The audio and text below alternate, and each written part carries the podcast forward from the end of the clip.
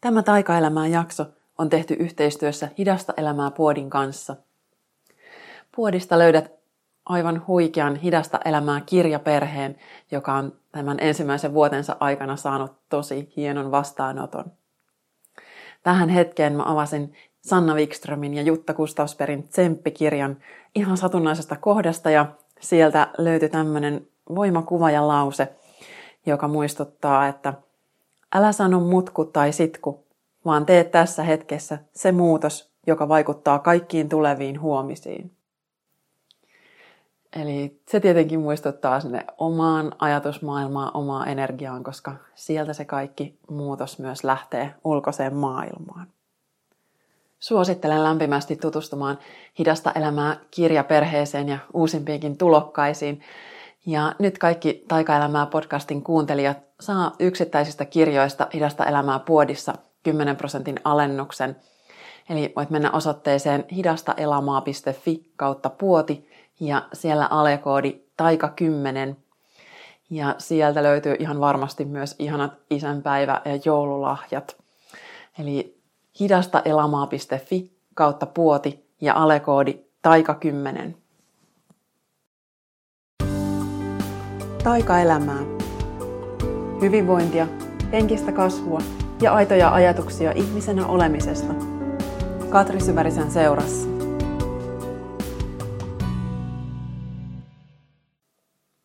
Moikka ja tervetuloa kuuntelemaan taas seuraavaa Taikaelämää podcastin jaksoa.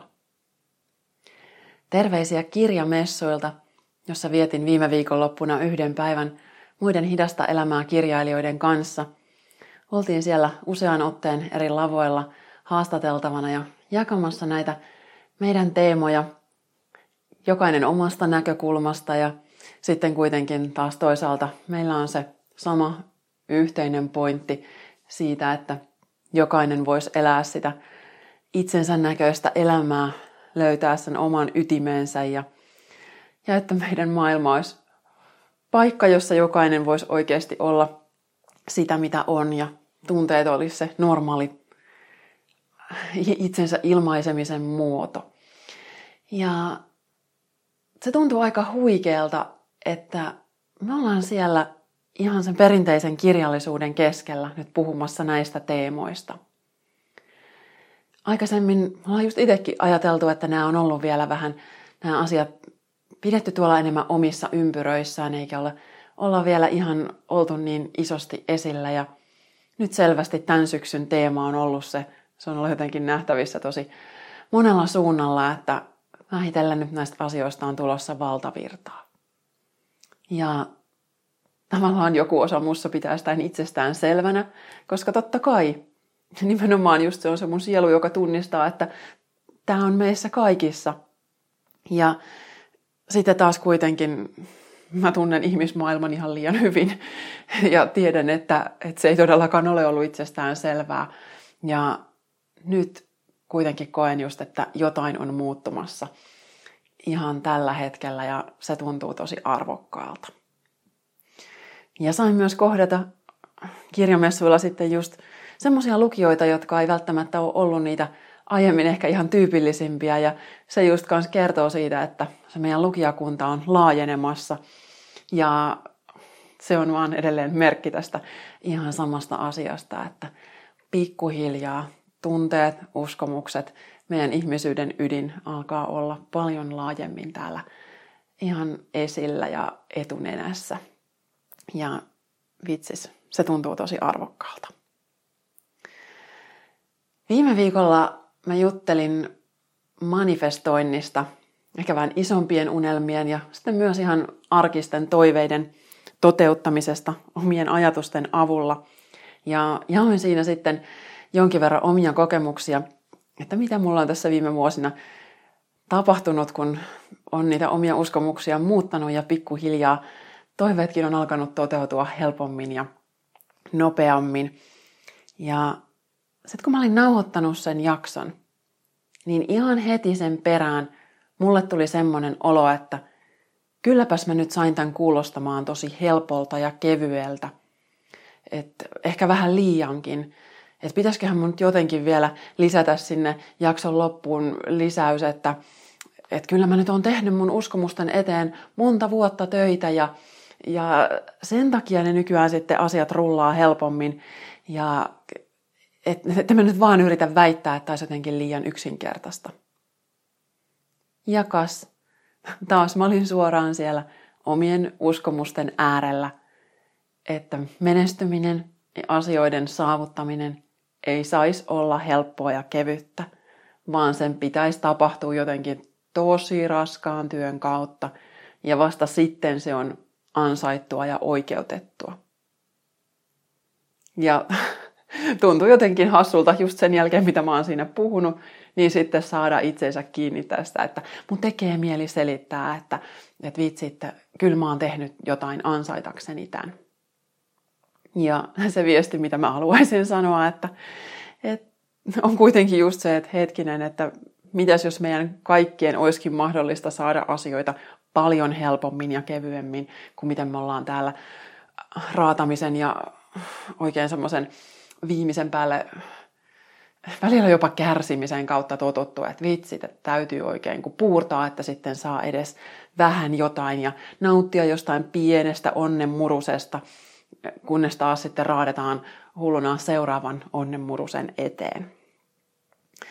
Ja nyt just halusin jatkaa tästä samasta teemasta tällä kertaa ihan senkin takia, että viime viikkoina on tullut monta kertaa esiin näiden hyvinvointiasioiden yhteydessä raha. Ja se on tullut semmoisissa hetkissä, että ää, ihan eri puolilla ihmiset on niin kysynyt vaikka kurssien ja kirjojen ja muiden tuotteiden yhteydessä, että, että miten nyt tämmöisestä henkisestä jutuista on, on tullut bisnestä. Ja mä tavallaan hyvin taas ymmärrän tämän kysymyksen sen takia, että totta kai kun me tehdään asioita, jotka tulee oikeasti tosi puhtaasti sydämestä ja sielusta.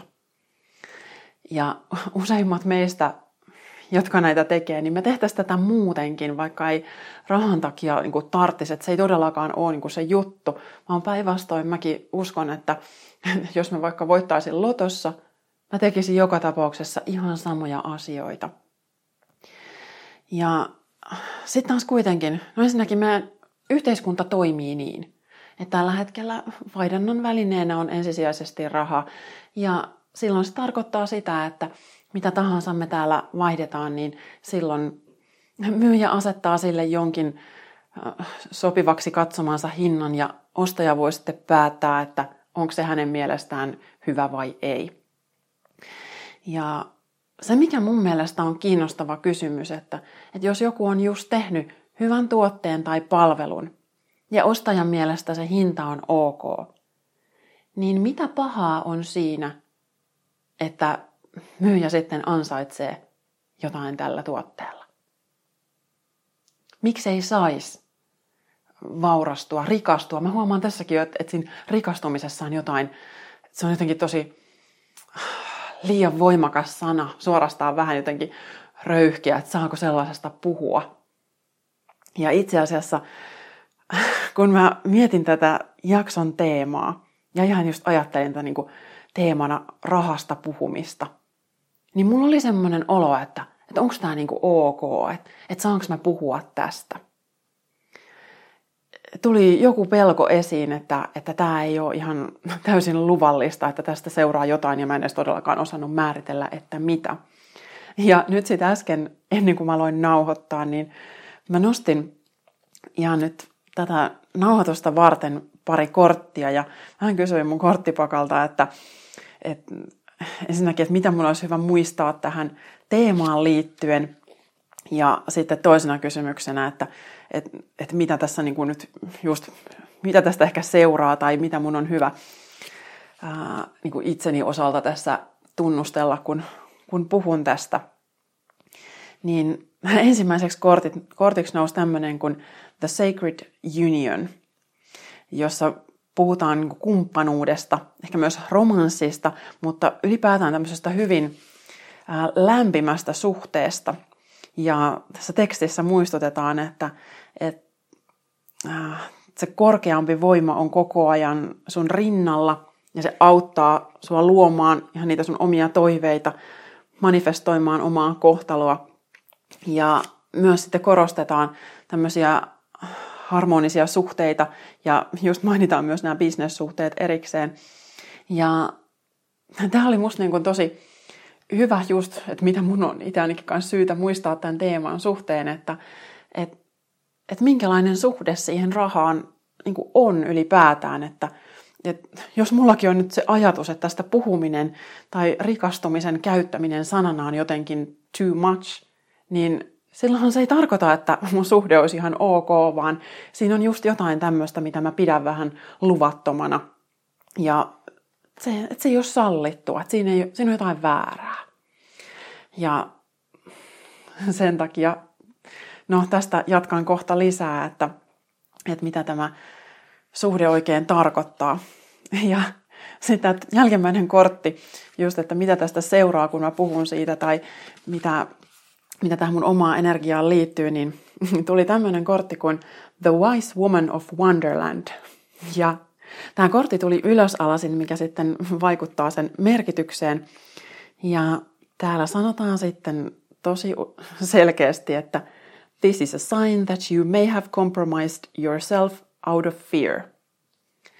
Eli mä jonkun pelon takia nyt sitten en ihan tee niin kuin tekisin tai sanon niin kuin sanoisin. Eli en ole ihan sitä, mitä haluan olla jonkun pelon takia. Tai haluanko kieltää jotain totuutta. Tästä on sitten tekstiä vähän enemmänkin, mutta tämä osui nyt niin kuin ihan suoraan siihen mun omaan fiilikseen, että, että, että mun olisi tehnyt mieli oikeastaan ehkä just jättää tämä teema väliin sen takia, että se olisi tuntunut turvallisemmalta. Joo, se on ehkä se kuvaus, mikä siihen parhaiten sopii, että parempi jättää tämmöinen aihe käsittelemättä. Että siinä on jotain, jotain väärää. Ja tästä just päästäänkin siihen, että, että jos sä itse mietit, että, että joku tekee jollain, puhutaan nyt sitten vaikka just näistä henkisistä tai hyvinvointituotteista tai palveluista, että joku tekee niillä bisnestä, niin mitä sä siitä ajattelet? Onko se hyvä? Onko se sallittua? Ja mihin pisteeseen asti se on sallittua?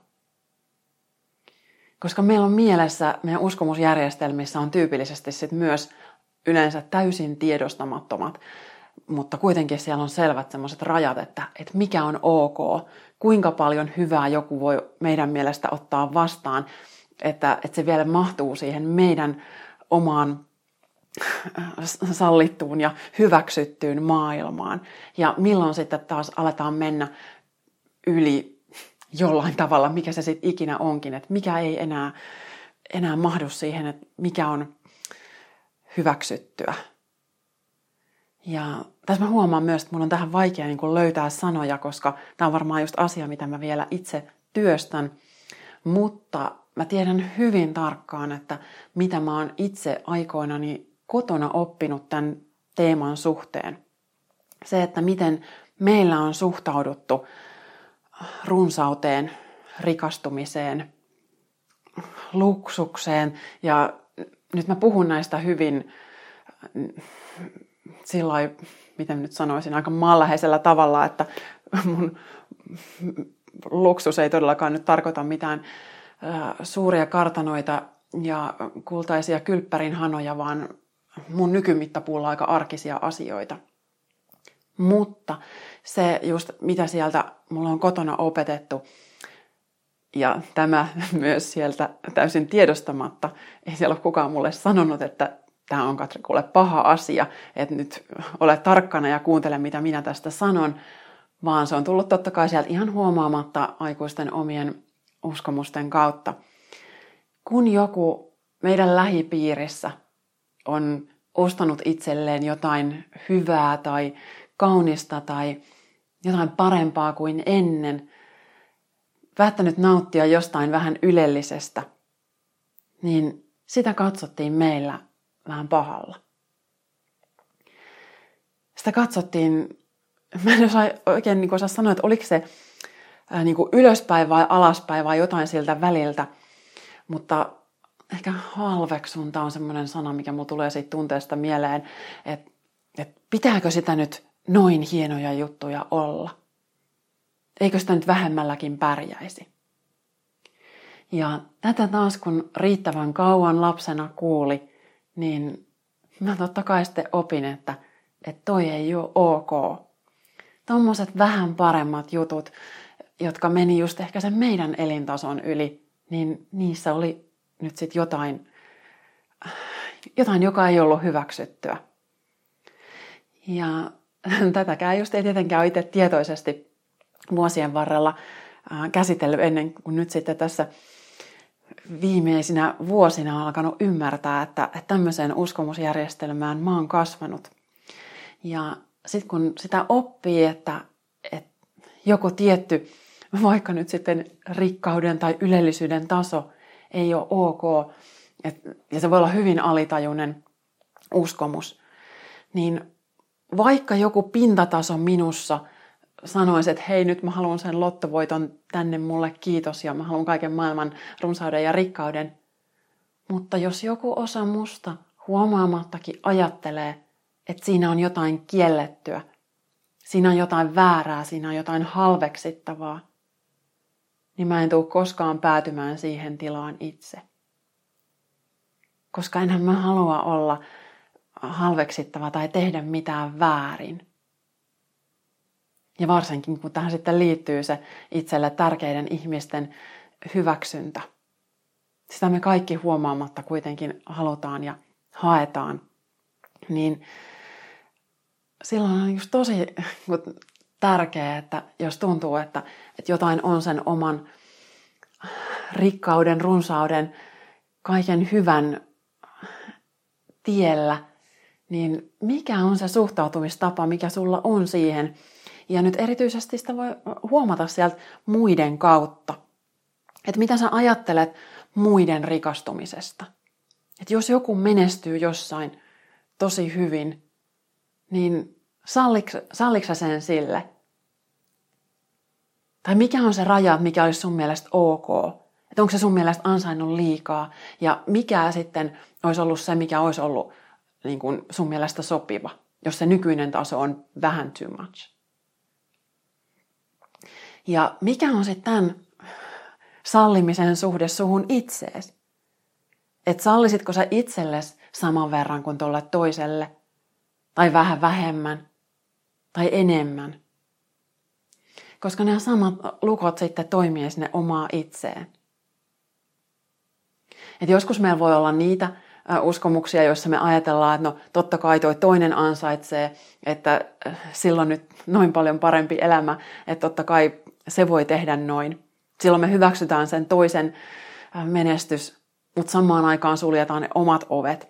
Ja se menee silloin yleensä ytimessä sinne omaan arvottomuuteen se, että, että uskotaan, että mä en ole niin hyvä kuin muut, mä en ansaitse samaa kuin noi toiset ansaitsee. Tai sitten, jos sä ajattelet, että siinä toisenkin rikastumisessa tai menestymisessä on jotain pahaa, niin silloin kannattaa todella lähteä katsoa, että mitä asenteita siihen liittyy. Just siihen, on se sitten mitä tahansa ulkoista menestystä tai mitä vaan, että, ää, että mikä siinä olisi se huono juttu. Koska mäkin olen tunnistanut just itseltäni aikoinaan semmoisia uskomuksia, että, että että mitä sanoja mä liitän vaikka rikkaisiin ihmisiin noin yleisesti ottaen. Tämä ei ole koskaan liittynyt kehenkään tiettyyn ihmiseen, vaan, vaan ihan se yleiskäsitys, että, että mitä, mitä rikkaana oleminen on, mitä siihen liittyy. Ja sitten just kun on tajunnut, että hetkinen, että mulla on siellä tämmöisiä lukkoja, niin enhän mä tonne koskaan voi itse päästä, jos mä samaan aikaan äh, halveksun sitä toisilla. Eli se, mitä sä ajattelet just toisten menestyksestä, heijastuu tosi paljon siihen, että mikä on itselle mahdollista. Että aina jos sä ajattelet, että toisen rikkaudessa ja runsaudessa on jotain pahaa, niin silloin sä oot myös sen sun oman menestymisen tiellä. Koska yleensä just se, mitä me sallitaan muille, niin se on myös sitten se, mitä voidaan sallia itsellemme. Ja jos sä et salli jollekin toiselle, niin voisit hyvin olla, että se sama virta on omaltakin osalta suljettu. Yksinkertaisesti niin, koska se on se, miten energia toimii, miten uskomukset ja ajatukset toimii. Ja se just, että saako hyvinvointi tai kutsumusasia olla bisnestä, niin se voi ajatella myös niin, että, että aina kun sä valitset jotain, että mihin sä laitat rahaa, että mi, mihin sä kulutat, niin no ensinnäkin mä just toivoisin, että maailmassa ihmiset ymmärtää, että niillä rahavirroilla on tosi paljon merkitystä. Että aina kun sä käytät rahaa, niin se on jonkinlainen kannanotto siihen, että minkälaista maailmaa sä kannatat. Ja jos on olemassa vaikka nyt sitten hyvinvointituotteita, joita sä haluat käyttää ja maksat niistä jotakin.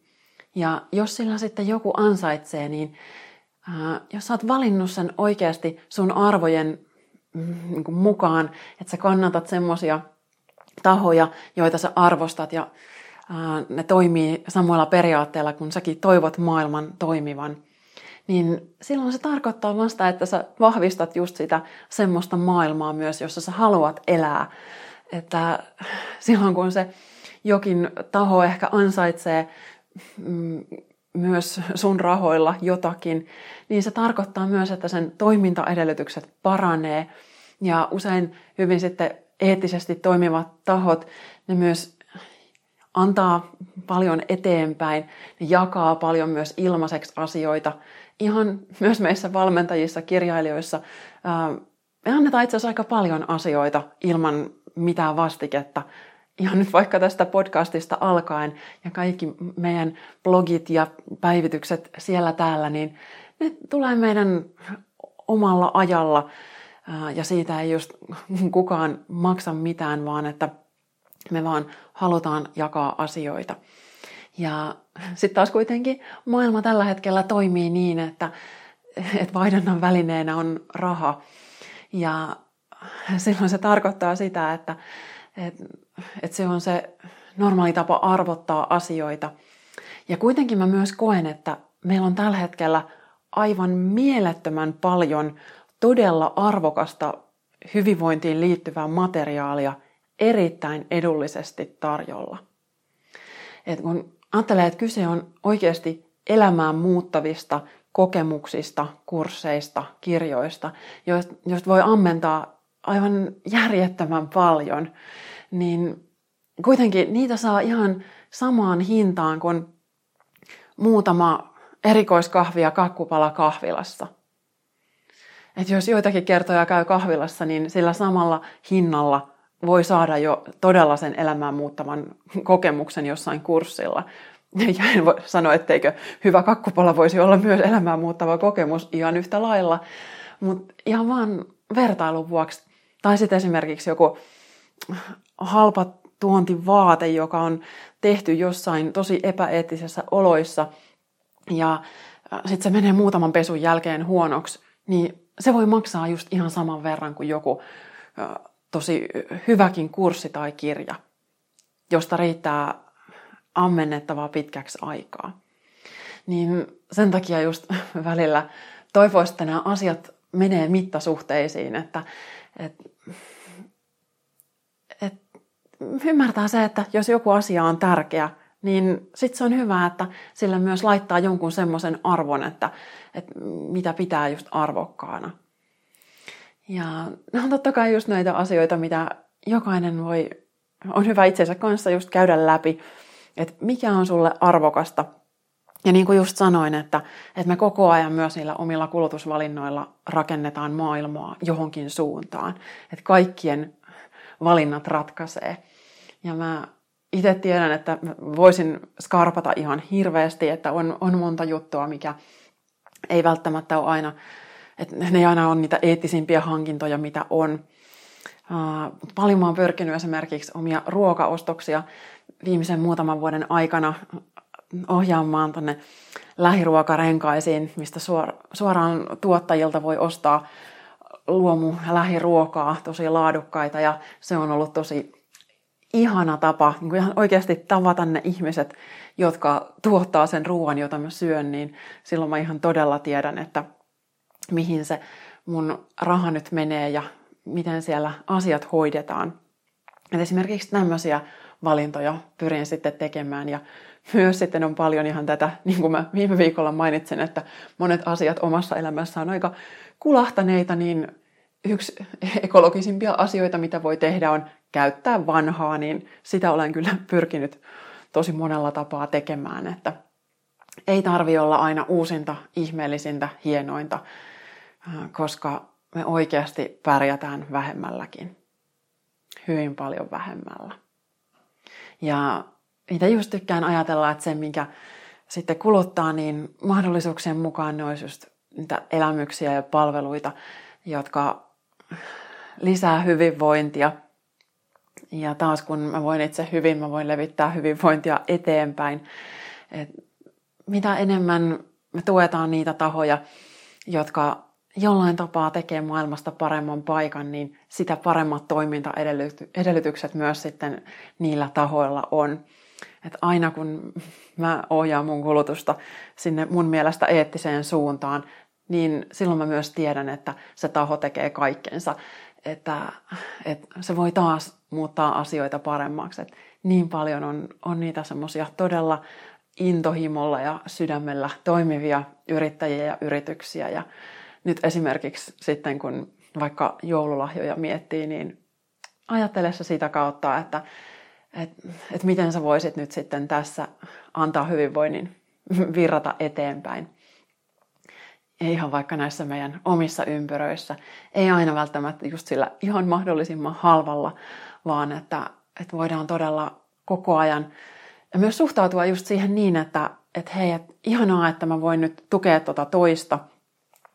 Just kun se suhde siihen rahaan on kunnossa, että se on tämä the sacred union, että se on myös se pyhä liitto, että mä voin suhtautua rahaan kauniisti ja olla kiitollinen kaikesta siitä, että mitä mä nyt voin ostaa, niin silloin se ihan varmasti tuottaa sulle runsautta myös sitten toiseen suuntaan, että aina kun sä käytät rahaa hyvällä fiiliksellä, niin se ihan varmasti näkyy sun omassa runsaudessa ja hyvinvoinnissa monellakin tapaa. No niin, näköjään mä nyt uskalsin puhua tästä asiasta en nyt edelleenkään tietenkään tiedä, mitä tästä seuraa, mutta tämä nyt tuntui tärkeältä nostaa esiin.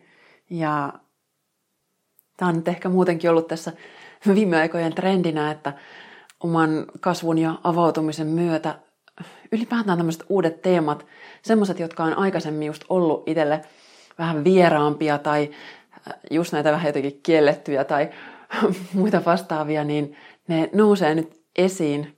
Mä oon just viimeisen kuukauden aikana pitänyt kolme joogaworkshoppia liittyen naiseuteen, joka on ollut mulle kanssa ihan, ihan semmoinen tosi vieras asia suurimman osan mun elämästä. Ja nyt samoin just tämä raha-asia on, tämä tuntuu vähän kaukaiselta, että ehkä sekin on just yksi syy, minkä takia mä mietin tästä puhumista. Mutta mä en ole koskaan ollut mitenkään äh, raha-orientoitunut juuri kaikista edellä mainituista äh, lapsuuden kokemuksista ja uskomuksista. Ehkä lähtien, että mä oon kuitenkin ollut aina enemmän just kiinnostunut siitä, että, että miten, mihin suuntaan ne omat valinnat ohjaa maailmaa ja että voisi tehdä niin kuin mahdollisimman rakentavia, hoitavia mm, ja kauniita valintoja, niin se on ollut, ollut se oma juttu. Mutta nyt just tuntuu myös tärkeältä tämä, että, että, että asiat ei olekaan enää niin kuin pahoja tai hyviä niinkään, vaan että, että, vaan että kaikilla on just se oma merkityksensä tässä kokonaisuudessa ja että, että asiat on energiaa, että ne, se raha on vaihdannan väline ja se on energiaa ja, ja vastaavasti se naisasia, josta varmasti puhun joku toinen kerta enemmän. Nyt on tämmöinen pieni maininta vaan tässä kohtaa, mutta että, että sekin on energiaa, joka on aiemmin ollut just piilossa, mutta nyt on sitten aika tuoda niitä piilossa olleita asioita esiin. Ja opetellaan puhumaan niistä ääneen. Ja silloin kun ne piilotetut asiat nousee pintaan, niin se tarkoittaa just myös sitä, että, energia saa virrata tosi paljon vapaammin ja nimenomaan vapaa energia on se, joka mahdollistaa runsauden meille kaikille. Eli aina kun on vielä jokin lukko siellä omassa mielessä, niin se on aina yleensä sitten jokin tukos myös siinä ulkoisessa maailmassa tuntuu. Eli näitä ajatuksia, kun lähtee tässä vähän mutustelemaan itseksensä, niin voi olla, että sieltä jotain sitten taas lähtee liikkeelle. Eli, eli toivottavasti tästä on löytynyt sulle jotain pohdinnan aihetta. En tiedä kuinka monelle tämä on ajankohtainen aihe, mutta jos olet kuunnellut tänne asti, niin voi olla, että jollain tapaa ajankohtaista on. Kiitos tosi paljon, kun olet kuunnellut tähän asti ja oikein mukavaa päivän jatkoa ja viikon jatkoa sulle. Moikka! Lisää inspiraatiota löydät osoitteesta katrisyvarinen.fi, Facebookista Katri Syvärinen Coaching ja Yoga ja Instagramista Katri Syvärinen.